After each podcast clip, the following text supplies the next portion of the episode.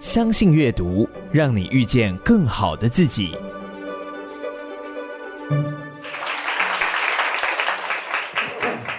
好，谢谢谢谢。呃，我的起心动念是什么？其实，在讲说 ESG 很艰涩，SDGs 非常的生硬。我觉得刚好遇到我是个白痴，因为我常相信。呃，三岁的能懂，三十岁的才会被打动，而这是传播或者沟通者应该要回头来问自己的。那 ESG 或 SDGs，大家不要因为它上面有英文字，你就就惊。你知道我我很多时候我们会觉得说啊，英文就好像很了不起，但没有啊。SDGs 是联合国提出来，他希望每一个人类都能够参与的目标。他们提出来是说，如果我们不去解决，我们不去回答那十七个目标，人类这个物种会灭亡。所以他的目标是希望每个人都听得懂，每个人都理解，而且每个人都去做，每个人去面对我们正在面对的问题，否则我们惨。是他是如此迫切的，这样迫切的议题，他绝对不会是多么艰涩的，因为我们要让每个人都理解，才能每个人都参与。同样的，ESG 也是啊，ESG 刚好就厉害，E E 了是环境你啊，S 就是社会啊，啊 G 啊 G 可能难一点点哈，我们平常比较少用到，就 Governor 就是公司治理。但回过头来说，你会发现这些东西都一样，它就是你做一个人，做一个正常的人，做一个良善的人，你本来就应该做好的事。我当然晓得这几年企业们对于 ESG 是充满了。啊，觉得好辛苦，好麻烦。但我也想跟各位分享哦，其实你可以把它当成就是运动。什么意思？你知道我们多数人啊，平常是不太运动的，常常是因为健康检查，哎，有红字啊，想到说啊，我要我要运动，因为医生叫我要运动，不然我的健康会受危害，所以你开始运动。可你因为你以前不运动，所以当你开始运动的时候，你会觉得怎样？好累哦，好麻烦哦，好辛苦哦。好喘哦！我我跟各位分享，我每天跑五公里，有时候跑十公里，可是我到现在还是一样，我跑每一步都觉得很喘，都觉得很累啊！我都我唯一想的事情是，可不可以不要跑？我只能要求我自己一次跑一步就好，一次一步就好，我不要再去想后面会怎样，反正就一次跑一步，我跑完这步再跑下一步。那我会知道这个是因为以前我认识一个人，他叫旺 W A N G。那时候我问他说：“哎、啊你都怎么投的？”那人叫王建民，他说：“没有啊，我就一球一球投啊。”我说：“哦，很有道理耶。”后来 Nike 的 slogan 那个文案我们就写“一球一球投”。其实我觉得人生就是这样。同样的哦，ESG 其实就是你本来就该做的。你本来为了我们的健康，为了我们自己要活下去，它一点也没有了不起，就跟你运动一样，你只是为了让自己可以活下去。但回过头来说，它确实还是过去我们不熟悉，因为我们都以前都哈都躺在沙发上嘛。现在你突然要起来要动，你还是会累会辛苦。然后有一个是我看见过去我们可能比较缺乏的，就是这也是跟我们民族性有关，因为我们大家都是非常诚恳、非常认真、非常苦干实干的台湾人，我们很习惯认真的做事情，尤其埋头苦干。但是呢，当我们要去跟那边讲说，哎，我做了什么的时候，你到底做了什么好事？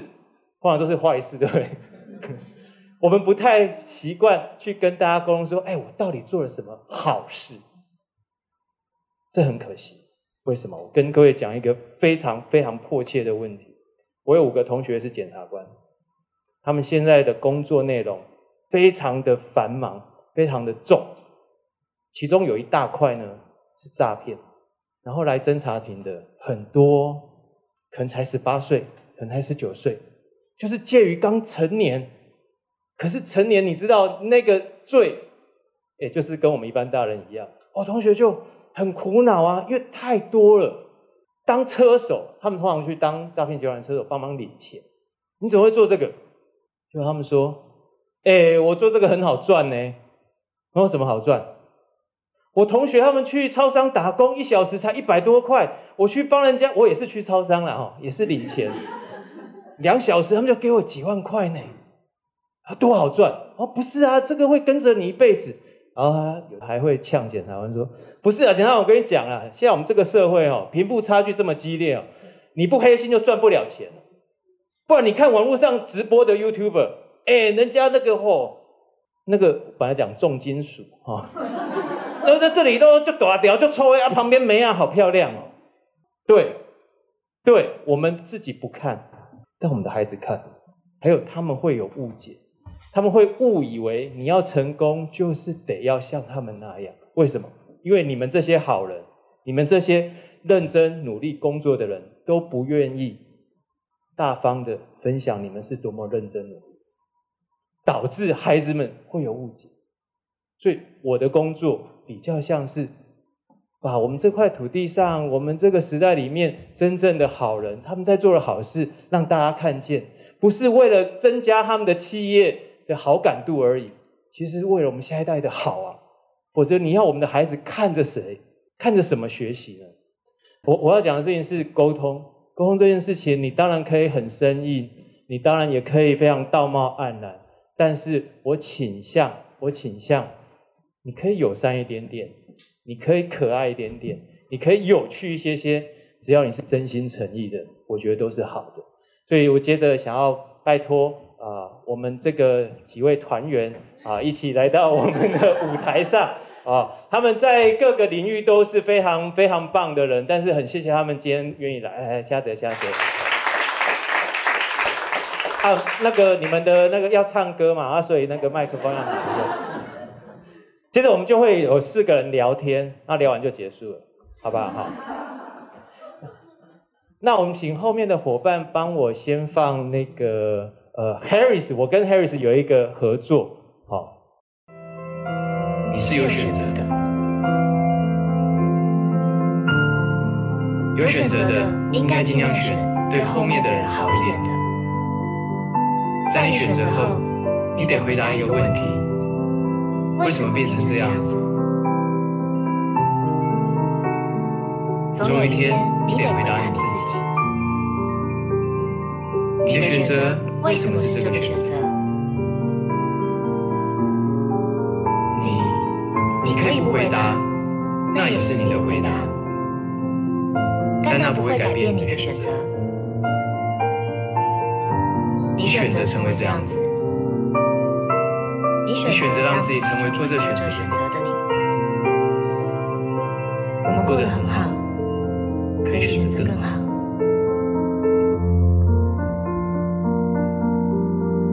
有选择的，应该尽量选择好一点的选择，选择好一点的你。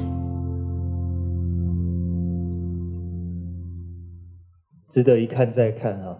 好，谢谢。这是我跟那个绿藤生机的合作，要不要请 Harris 那个分享一下你当初为什么会想到要找我拍片？其实我到现在还是不知道。首先那个。能够在这个天团里面，我觉得非常的荣幸。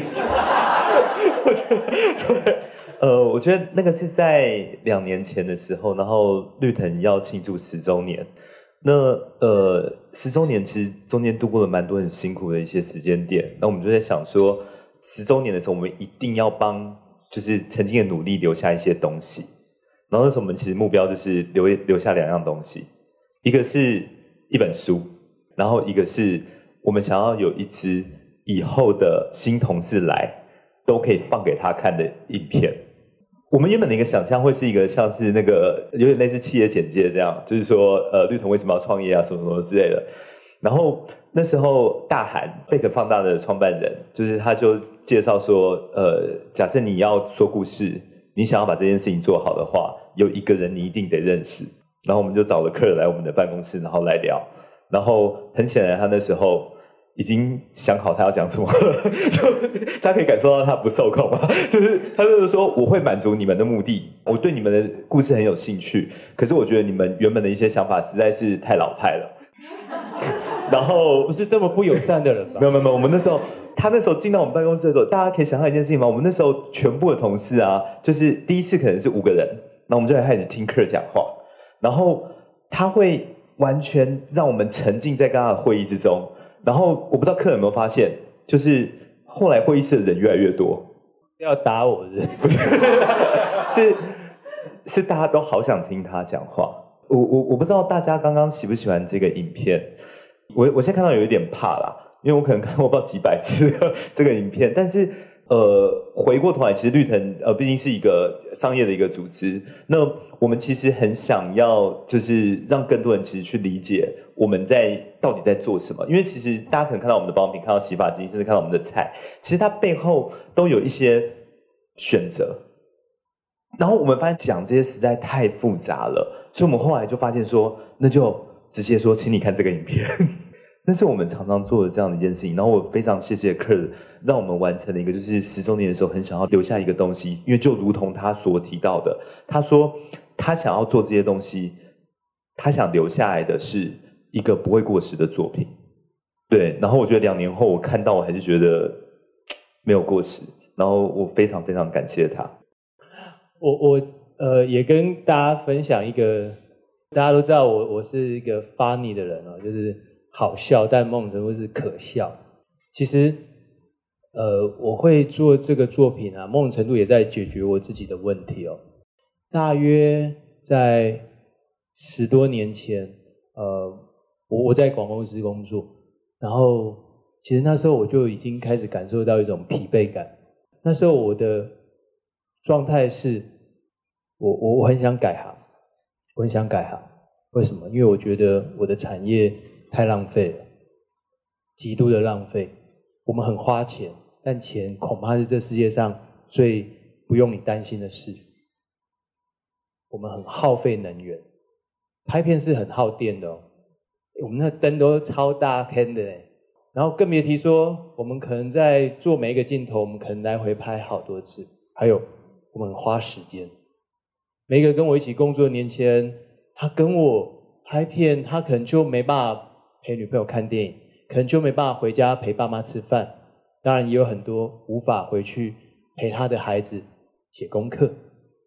但我们耗费了这么多的资源做的东西，最后好像没有人要看。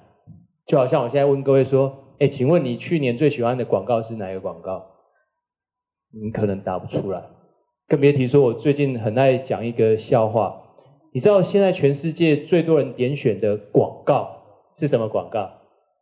哎，林龙仔哦，略过广告。有没有？当他五四三二一的时候，你很生怕你有一秒钟被他给偷走、抢走，超杜烂的。就是你，你会觉得说，我的时间不应该被这样给掠夺。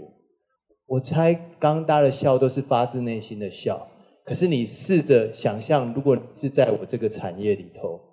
你的作品，你那么投入，你花很多心血进去做的，就是没有人要看的东西，那是很悲伤的。尽管你有拿到薪水，尽管你有拿到金钱的报酬，可是我常会觉得，如果我们的工作只有拿到钱的话，那我们大家都是低收入户。为什么？因为我们付出的心力，我们付出的精神，甚至你为了这个呃片面的呃决定家人的牺牲。我遇过很多跟我同世代的，会说啊，我是为了家人才加班的。那我就会追问哦，如果你这句话成立的话，那你每次加班，你应该都要先打电话问你的女儿，爸爸今天想要加班，可以吗？如果他说不可以，你就要立刻收起来，马上回家。但你没有嘛，所以你是片面单方面的决定了嘛。更别提说，我的世代有很多人只会加班，但不会笑。这个等一下我要 cue 那个我的好朋友叶教授，他刚今天跟我们聊到说，人生的目标应该是要追求快乐。我觉得这非常非常的重要。为什么？因为我们的孩子看着我们的样子，他看着你，他模仿你。如果他的爸妈都不太会笑了，你觉得他笑得出来吗？还有他知道，有可能等到他进入就业市场的时候，他面对到的劳动条件只会更差。那我怎么办？我等于说，对。我们知道，我们多数人都很辛苦，都很认真努力的工作。可是常常因为整个不管是媒体环境，或者说我们接触到的资讯，难免都让我们忘记了我们是好的，我们是完整的。我们的爸爸妈妈送给我们的是一个健康平安的生命。但因为我们看到许多，你可以说是呃虚幻的目标，譬如说一亿好了，大家有一亿吗？有的请举手。啊，都都不敢举手，不好意思举手。哦哦哦哦，你们要赶快再看那一边啊，就一整排一直看过去。我说没有，我觉得一亿没有很多在台北市。如果年薪百万，那这样工作几年可以有一亿？说说，哎，要多久？年薪百万的话要多久才会有一亿？一百年呢、啊？你看数学系的高材生马上为我们答出来，真棒！对啊，但你第一年工作没有年薪百万嘛？还有你无法工作一百年啊，更别提说一亿。目前在台湾也不太不太有钱了。可是，当我们所有人都把成为有钱人当做人生目标，那你势必得失望啊！你甚至应该要绝望。听起来好像很远了，但我必须说，其实我们的工作都是有意义的，我们都是有意义的人。最重要的事情是你应该要有意识的、有意识的在乎自己的意义。嗯，刚 Harris 讲说这支片，其实老实讲，我到现在还是觉得，嗯，或许或许我可以更认真、更努力一点点。但是在当时候，我已经用尽全力了。我我也想问问 Benson，你对于刚那个选择，对啊，你你的感受是什么？我我觉得那那个那个广告一个。就很打动我，就是说里面提到的时候，因为这世界上其实有很多人是没有选择的。那我觉得有选择的人其实是应该要要做更好的选择哦，因为其实你要为那些没有选择的人去想啊，然后去做一些让大家可以过得更好的一些选择。那我觉得这件事情是非常非常重要，因为这个地球就只有一个。好，那也不是只有地球，你不要像以以台湾来讲，就我我比较关注的是教育的问题。呃，有资源的中产阶级跟没有资源的这些中低收入的这些家庭里面，其实从小到大长大环境是不一样的。事实上，城乡差距几十年前都有，可是城乡差距过去大家没有去在乎它，或者说没有好好去处理它的一个大原因，是因为即便城乡有差距，那都会区这个。中产阶级的家庭生出来小孩子已经够多了，那整个社会发展的所需其实也够了，所以即便过去以前可能比较忽视城乡差距这个没有办法去弥补起来之后，其实整个台湾社会的发展，可是，在现在的台湾，其实这件事情是一个非常严峻的一个挑战。在现在少子化的时代，每一个孩子在台湾都是非常珍贵的，好，不管你在都市，不管你是在乡下，或是你在中产阶级家庭，或是你是一个中低收入家庭的孩子，每一个孩子都是我们非常非常重要的。一个国家、一个社会的教育，通常都由中产阶级在主导的。但是中产阶级不能只想到自己。曾经有一件事情让我非常非常生气，就是那个时候台湾在谈教育制度的改革啊这些什么事情的时候，然后曾经有一次我在网络上写一篇文章，就是说，哎，其实现在的一些改革，对，因为大家这有一个争议，大家会说啊，现在的一些不管是一零八课纲一些做法，好像对贫苦的孩子会比较不公平。那事实上这其实是一个误解，因为我在。遇过很多在偏乡，或是说在这些比较偏远的地方的社区高中的校长或老师跟我们讲说，他们认为这个对孩子来讲是个机会，因为你如果过去纯粹只靠考试的话，只靠考试的话，都会去补习班真的很厉害。纯粹只靠考试的，穷苦孩子的考试是很难考得赢，在都会区然后去很厉害补习班补习的。所以他们其实在跟我讲，很多校长跟我说，他们觉得说，当我们开始看孩子的学习表现、学习历程或这些事情的时候，他们认为是那个是对他们是开了一扇一个机会。那这个跟以前不一样的地方，说以前推甄，其实常常在讲说推甄是你要在寒暑假有时间去参加营队，去做很多事情，然后累积很多的这个材料，去做成一本漂漂亮亮的推甄书的东西嘛。那穷苦的孩子，你在寒暑假的时候，他哪知道哪些地方活动可以参加？那现在的做法是。你通不用去看寒暑假的营队，现在就是在学校里面，学校里面做的事情，只要你学校里面好好做，把它把它做成你的学习历程，其实就可以拿去申请大学，不用说一定要靠寒暑假去参加什么东西。所以整个制度，我认为说，但它很多不完美的地方，还可以变得更好。但是我觉得制度上来讲，是对比较辛苦的家庭的孩子，是我认为是一个有帮助的。那那时候。很多呃中产阶级家爸妈对这件事情是很反弹的哦，因为坦白讲，就他们已经习惯过去的游戏规则，你现在变成游戏规则，但对他们来讲就是一个 这个不确定性变高，但他们都会反弹嘛。那但是他们又讲说这对穷孩子不利的时候，那我就按捺不住，因为我觉得爸妈为自己小孩子讲话是天经地义，都没有什么不对。但是明明这个事情对穷孩子并没有不利，是比以前的制度，我认为是相对是比较有利的。那你硬要说这对穷孩子不利，你拿穷孩子来为你自己的孩子的这个在讲话，那我就觉得我就不要办法接，所以我就写了一篇文章，介绍说这件事情为什么对穷孩子来讲，其实他比以前来讲是机会稍微会多一点。哦，那结果有个家长在下面回，我看了其实很生气啊。他就说，就算这个制度真的对穷孩子有比较好，他说这样公平吗？我花了那么多钱送我孩子去最好的补习班，他本来就应该考赢人家的啊，为什么一定要要要让这些穷孩子就一定要要要有有比较有利啊，或者怎么样？我都看了整个傻眼，你知道吗？所以这我后来发现说，这个社会上还是有这样子的人，他认为说我只要有钱，我给我孩子最好的。我孩子就 deserve 得到比别人就是啊，他认为这才叫公平。那但每个人对公平的定义有都不一样嘛。哈，那我觉得，呃，在我心目中，我觉得科尔在这个影片在谈说，有选择的人可以为没有选择人多想一点，多做一点。我认为那是我心目中的公平。那一段话是很打动我的。好，那我我觉得说，如果台湾我们有更多人是。你是有选择的，你你可能你的事业、你的工作做得蛮不错，你是比较，或是你的爸爸妈妈给你比较好的环境，那你现在可以有比较多的资源，你可以有比较多的选择。那我觉得大家在做选择的时候，能够多想想那些没有选择的人，可以让大家一起过得更好。因为当那些没有选择的人过不好的时候，你这些有选择的人以后也不会真的好的啦。好，因为这个这个整个台湾都过得不好，你你现在就说，就算你现在有资源的人。我觉得你也会出问题的，好，所以我觉得是大家真的是要共好。我 echo 一下 Benson 聊的这件事哦，呃，大家知道，以当代我们单一价值观，把金钱当成唯一价值观的这个状态，不只是呃相对经济弱势的家庭感到痛苦，有钱的小朋友，你觉得他们就活得比较轻松吗？到最后，我们只用钱去衡量别人了。所以，连就算他是有钱人家的孩子，他也很痛苦啊，因为他一出生，我们就轻视他，我们看不见他。我觉得那是很可惜的。但我们其实还是有选择，我们这还是有机会。所以我今天想要分享一下阿萨布鲁的东西。阿萨布鲁呢，是我跟好朋友 Benson 一起做，因为我们就会意识到说，其实世界已经在变化了，有很多种职业。你可以在这些身份里面找到属于你的成就感，找到属于你的快乐，你是有选择的。那大家知道阿萨布鲁的由来吗？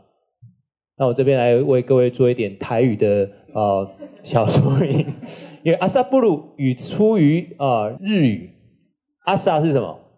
早上，阿布鲁嘞，其实是洗澡，那意思就是说早上洗澡。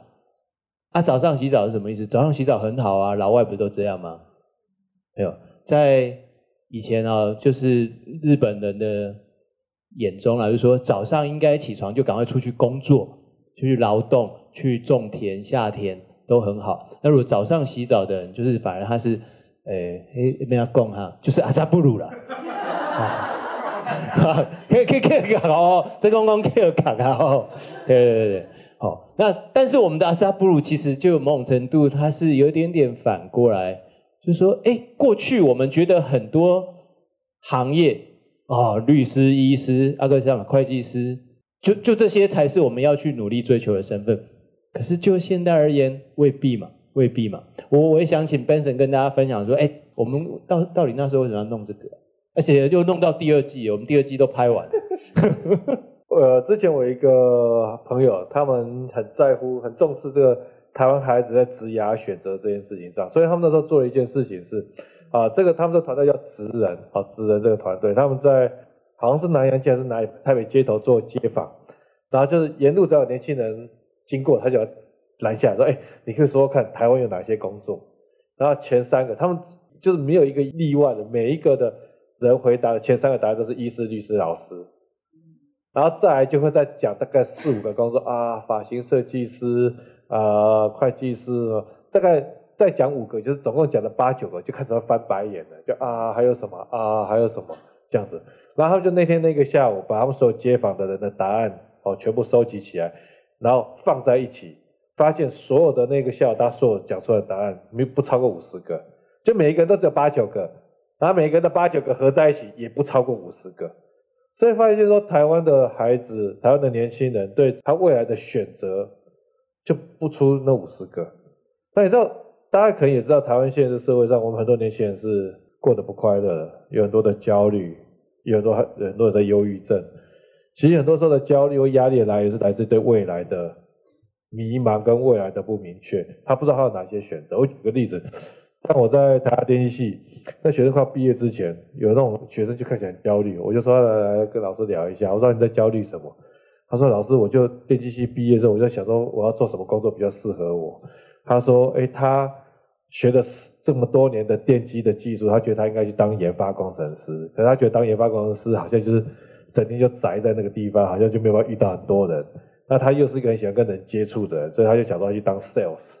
可是他觉得他当 sales 的话，那这么学这么多年的电机的这技术都没有用了，所以他就很很焦虑。这样，我就问他一个问题，我说：你知道有个工作叫 FAE 吗？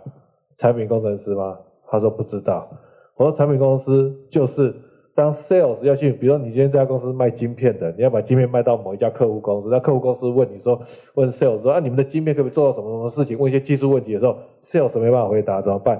就会有一个叫做 FAE 是跟着他一起去的，这个人是懂技术的，同时间扮演客户跟公司研发工工程师的中间的这个桥梁，把客户的技术问题带回来，或是当场如果他可以解决可以解决，没办法解决就带回来跟研发公司讨论后再回去怎么回复他。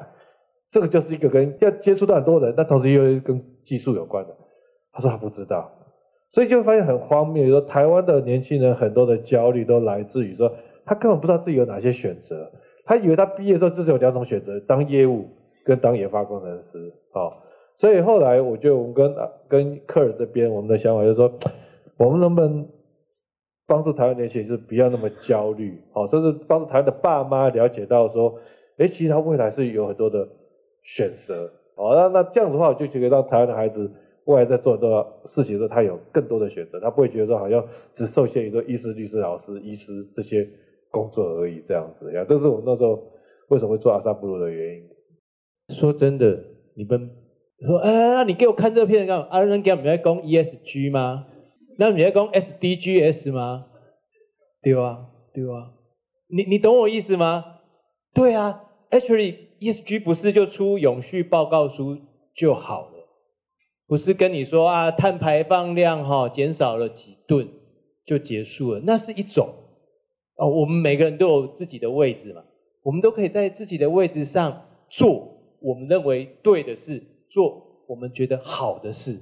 而你本来就知道什么是好的，你本来就知道，只是说很多时候你懒得去做，或者你觉得啊做了也没用。啊啊，给责给还呢？但我我也想，因为真功在这哈，我就讲一个，我我今天开车来才想的，我觉得这是补位啊，补位。大家有看过棒球吗？人工棒球其实那国球哈啊，但是没关系啊，不知道也没关系哈。好讨厌，补位。你知道像投手，投手工作是投球给人家打吗？当然不是啊，当然是投球让他打不到嘛，对不对？啊。但是当他投完球之后，他就没事了吗？他他要补位啊！如果球被打出去了，哦，到外野了，投手哎，可能三垒的人要跑回来本垒要得分了，那投手怎么办？投手要赶快下投手丘，赶快跑去本垒后方。为什么？因为捕手要去接外野手传回来球，要去挡人家嘛。可是捕手有可能会没接到哦，那怎么办？球会往后跑，这时候投手要赶快补。或者说，哎，球往一垒那边去了，一垒手要去接球，这个投手一样要赶快下投手丘啊。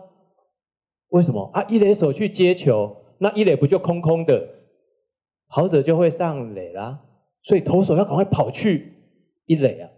一垒手接完球之后会传给投手，投手反而是让跑者出局。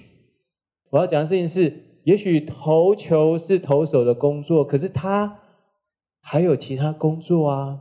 补位啊，那你说，哎，比方说教育，我们就交给教育部，就不关我的事啊。公益就交给公益团体，但话说回来，我们在家把自己的孩子顾得好好的，可是出去之后，你的孩子很好，可是他同学不太好，怎么办？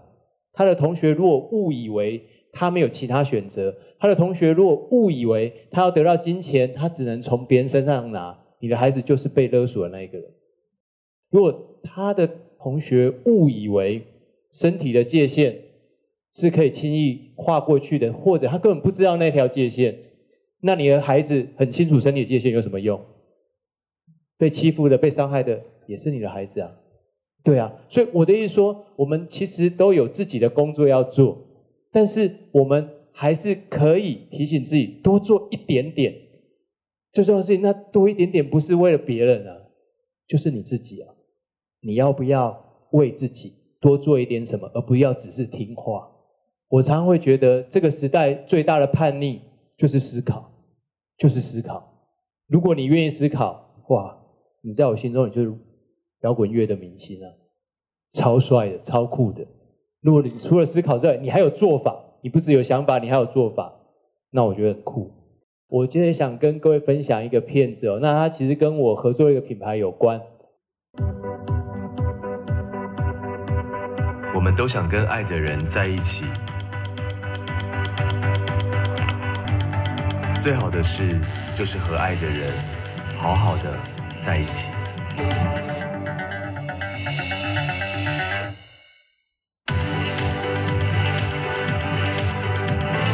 因为你知道，每次离家出门，最后真正的目的地都是家。保护好爱的人，保护好自己，这是你的坚持。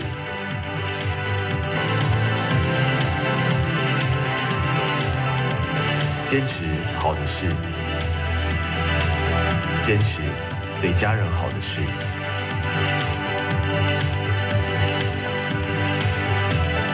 坚持好好的在一起。AZ，坚持做对的事。里面的人刚好在这边，怎么那么巧？所以我们要讲之前，我先讲，哎，是今天早上我老婆跟我在吃早餐的时候，她跟我说她正在读那个以前的棒球教练徐生明的书哦，然后说啊，徐生明真的是一个哇，好特别好特别的人。她说徐生明有讲过一件事，他说他这辈子啊都是把家人摆第一位，而不是工作摆第一位。他说如果你把工作摆第一位，你的家可能就完蛋，但是如果你把家人摆第一位，你就会认真工作。我说，哎，就是你知道，这个是一个非常有趣的一个思考逻辑。我认识真公这几年来，其实他就是一个，在我心中就是一个把家人摆在很前面的、很前面的。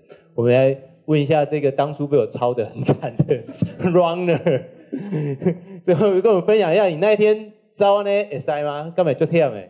呃，当初会答应要拍这个片子哦，是因为那个卢导是一个非常有才华，然后很会讲故事，很有正能量，然后非常热情的人。那以上这些话是他要求我讲的。啊，不要你要五十块哈。呃，那天哦，我觉得主要会答应是我这辈子第一次。跑步还有收入，因为以前跑步都是要赶快去抢报名，然后花好多的报名费，所以最重要，我就觉得卢导真的很会讲故事。我觉得那当然对我来讲是一个很新鲜的尝试，但那个新鲜尝试在那天早上就毁了，因为我跑了大概半马，我以为他就叫我说阿里罗迪亚照照来了，或啊。那我就想说啊，照照干单啊，那天大概我觉得是六七度吧，大概六七度，然后每个人都包得很紧，那只有我，然后我还要求说我根本不用穿外套，穿短裤，但是他们就莫名的恐惧说不行不行，你一定要穿长裤，然后穿外套，那个不是我的 style 啊。其实我原本不管怎么样，我的跑步都是短裤 还有衬衫。那一天大概尤其那一段。跑那个桥那一段来回大概跑十趟，我觉得那天真的是还好我底子很好。呃，真的很夸张哦，真的很累哦。然后我不晓得卢导应该有碰到这种演员吧，会自我要求，因为好几段我就说啊，不行不行，我要重跑，就是说我觉得跑的感觉不是很好，那可能就是比较符合我的个性了。那大家会觉得我的我的三个字大概就跟棒球画上等号。不过这几年我都比较做一些奇奇怪怪的事情，比如说，呃，背着背包我一个人去徒步环岛三十六天，然后走了八百多公里。然后有一天早上我突发奇想，发神经，就是早上四点从新北的八里骑脚车，那天晚上九点多骑到左营，一天之内，然后跑去北韩跑马拉松，然后北韩哦，对对对，平壤哦。这个可以，呃，如果你们有时间，我可以讲到六点。光是北韩，但你们要多付钱。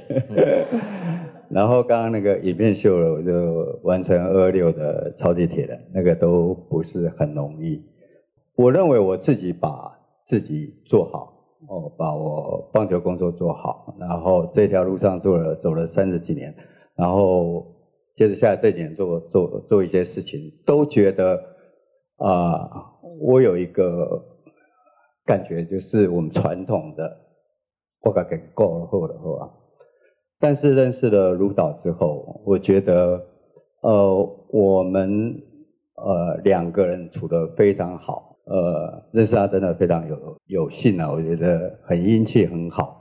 私底下除了工作之外，他很北七，我很幼稚，那我们就是没有 没有。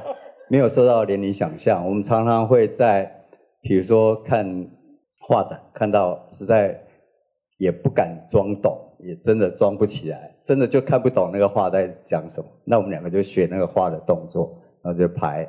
那事实上不会想说啊，你归回我归回。那个是快打旋风。对对对。他这样子，然后我，我们就在画廊里面拍这些，然后那些那个工作人员都三条线。所以。认识他之后，我觉得，呃，如果你们今天开始看或者已经看完，我觉得你从他的书里面看到他对这个社会的急迫性，他有一种不安或者对社会的使命感，那是我都没有的。我是传统的，我就把我自己顾好，把家人顾好。但卢导不一样，你在他的这个书里面，他是一个很会聊天、很会讲故事的。那他是二点零，我是我是一点零，我也很会聊天，我也很会讲故事，那我很会写棒球故事，但他不一样，他是把它拍出来，他影响更多人。那从刚刚我跑步的动作当中可以看到，我觉得当你在跑步的时候，是你一个人跑，你今天完成一个目标，那就把它完成下来。但是如果你的跑步能让其他人看到说，或者是为了我在我另外一本书里面讲是说，呃，比如说吴爸爸可能他小孩子暂时没办法跑，但是我为他们跑，我觉得那是一种力量。那我觉得舞蹈就是传达这种力量，不管是选择或或者原住民的艺术家，他就是一个传达一个力量，告诉我们我们事实上是可以影响人的。那写这本书，我也觉得也是。有一天我就跟他讲说，啊，现在书也卖卖不了几本，因为有一个人，呃，不是诅咒你们，是我希望你们卖十版好不好？我只是我跟他聊天，别的书啊，别家出版社的。那我就跟他讲说，哎呀，卖不了几本。但是有一天我收到一个呃陌生的信息，说他看了我那二二六的书，他说他才知道。运动员也不容易，然后怎么样坚持，所以他觉得他应该陪她老公，然后陪了几次，他发现这是促进感情的一个非常好的方式。那我就觉得那个影响力在的哦，所以他这本书也是哦，就说他在整个过程当中，你可以看到他不管是传达什么样的信念，不管是对企业，不管是个人，我觉得都是一个呃，让我们看到有一个人，某一个人，他对这个社会是充满使命感。那不管出什么书，我都觉得，呃，当今的出版社，我觉得都非常的了不起。当今搞出版不管是总经理或者编辑，都应该上天堂。我觉得他们是很棒的哈，就是说在这么辛苦的情况下，那各位买书看书也不一定哈，除非你们看了一千本，像那个超商集点一样，才有机会上天堂。但是我觉得出版业是非常非常不容易，真的很辛苦。我觉得《卢导》这本书，我觉得呃，我希望他能够传达的信念去去传下去。那另外，我就说。刚刚那个叶老师，我都叫他叶老师啊，我每次都不叫他叶教授，因为我会想到另外一个 冒牌的。那叶老师刚刚讲的，我们我们我们每次我们都有，我们我们这个，因为执行长我今天第一次碰到，但是我们三个几乎有相同的呃人生观跟跟看法。我刚刚讲到说职业的选择，我就想到说我小时候很爱看棒球。但你也觉得想不到，有一天棒球会成为你的工作，那不是三百六十五行之外的另外一行。那不敢说我们开辟这一条路，但至少我觉得，不管是你打球了，或者是你是纯球迷，这条路是我们走出来啊，会成为未来在街访的时候，也许是一个选择。呃，很多人都想要当体育主播。那现在很多更多人想要当网红，时代不一样，但是基本上好像出状元都是一个选择。我觉得在回头过往当中，我觉得补充一点，就是我们刚刚在在前面谈的，我就说，不管我从事运动，人家就说，哎，你六十岁了，为什么还去做这些事情？但是我我我刚刚跟执行长说，我六十岁现在都还一直在看漫画，我就说不要用。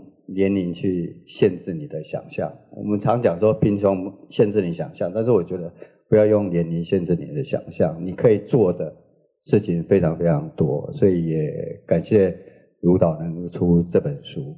安内利，S 来吧，哈，不不不不，我我可不可以 echo 一下？啊其实必须诚实讲一句话，就是说我很常不想看卢导的影片，因为我每次一看，我都会有一点想哭。你你会发现它里面基本上它的呃文案很多都像诗一样，然后他去他会去 echo 到我们心里面很很沉重的一些东西，或是你会很有感的一些东西。然后呃写这本书的时候，我整个这样看过来的时候，我有一种很特别的一个感觉，就是说，哎，这跟 ESG 有什么关系？因为绿藤是一家 B 型企业，就是我们还蛮多，就是在会关注不同的利害关系人，所以蛮多的朋友会来问我说：“哎，他们的 ESG 可能可以怎么做？”可我常常都问他说：“你们到底为什么要做 ESG？”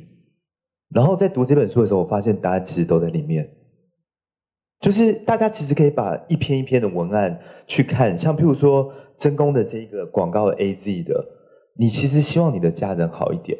然后像我不知道等下会不会播，就是台达电的里面有一句话我真的非常非常的喜欢，就我不只要马儿肥，我要孩子的将来还有草。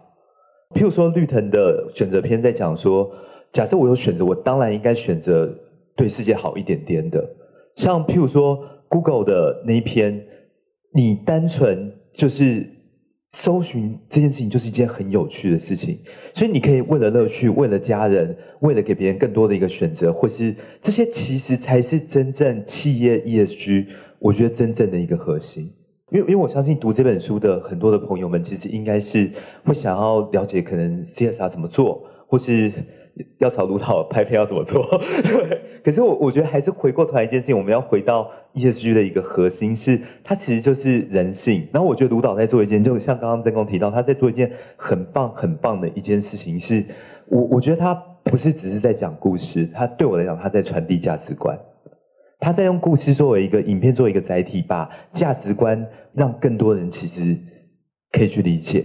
然后老实讲，我们那种企业里面常常讲的价值观，真的讲得太无聊。比如说，我们说要以人为本，那我们说，诶，你同事们，你们在接电话的时候，你要想象一下，假如对方什么什么什么之类的，这这些其实太僵固，太有时候呃没有那么好理解或是 follow。但是以故事、以影片、以真功的跑步，你去打动到人，有时候我我觉得这世界可能就会变得好一点。这是刚刚有感而发，这样他没有给我钱。啊，会给你啊，会给你的。ESG 没那么远，SDGs 也没那么远，刚刚真公说我好像很迫切，对，我可能价值观有点扭曲了啊。就是 比方说，我活到我父亲的年纪，我剩下七千两百多天，所以我每一天我都会尽量希望他是呃好好的用掉的，因为我是弱势团体嘛，我很少嘛，物以稀为贵，所以我很珍惜。哎，最后请伙伴帮我分享一下几张照片好不好？啊，因为可能大家会觉得很遥远，那我给大家看一下，我跟真公出去玩，这里是哪里？你知道吗？大家有听过小林村吗？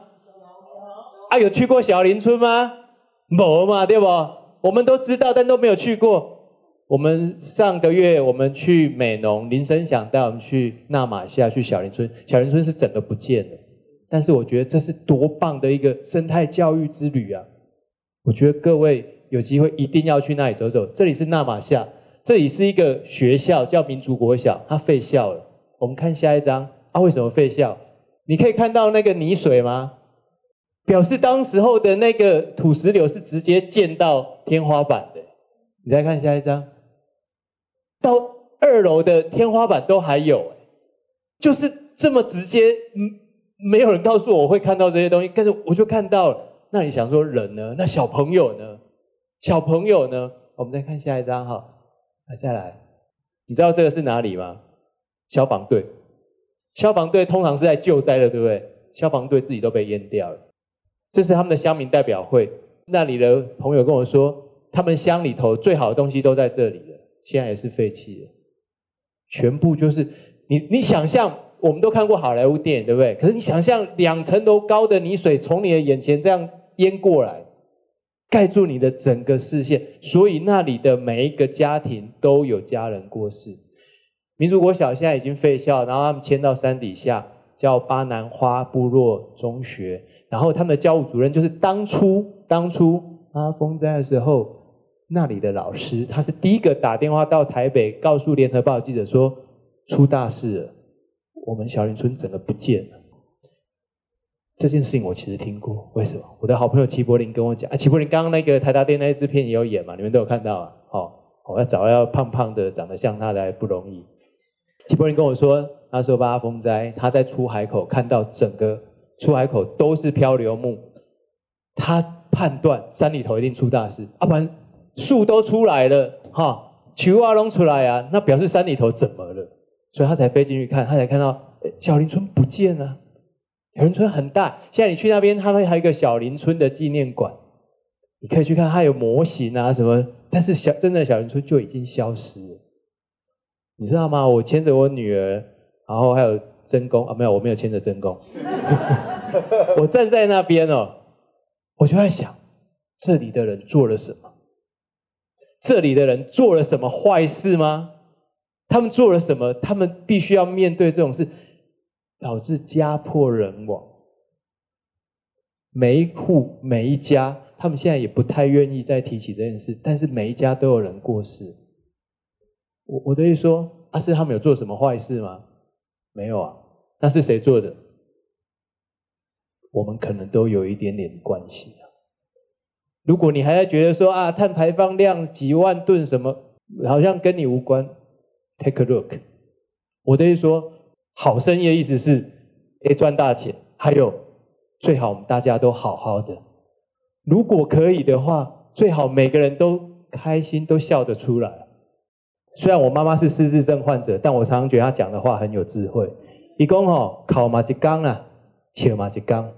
啊，你用笑的吼，哎，人会对你行，人会欢欢喜喜行你去，这你想要做，该笑也要笑，因为笑会让我们有力量的。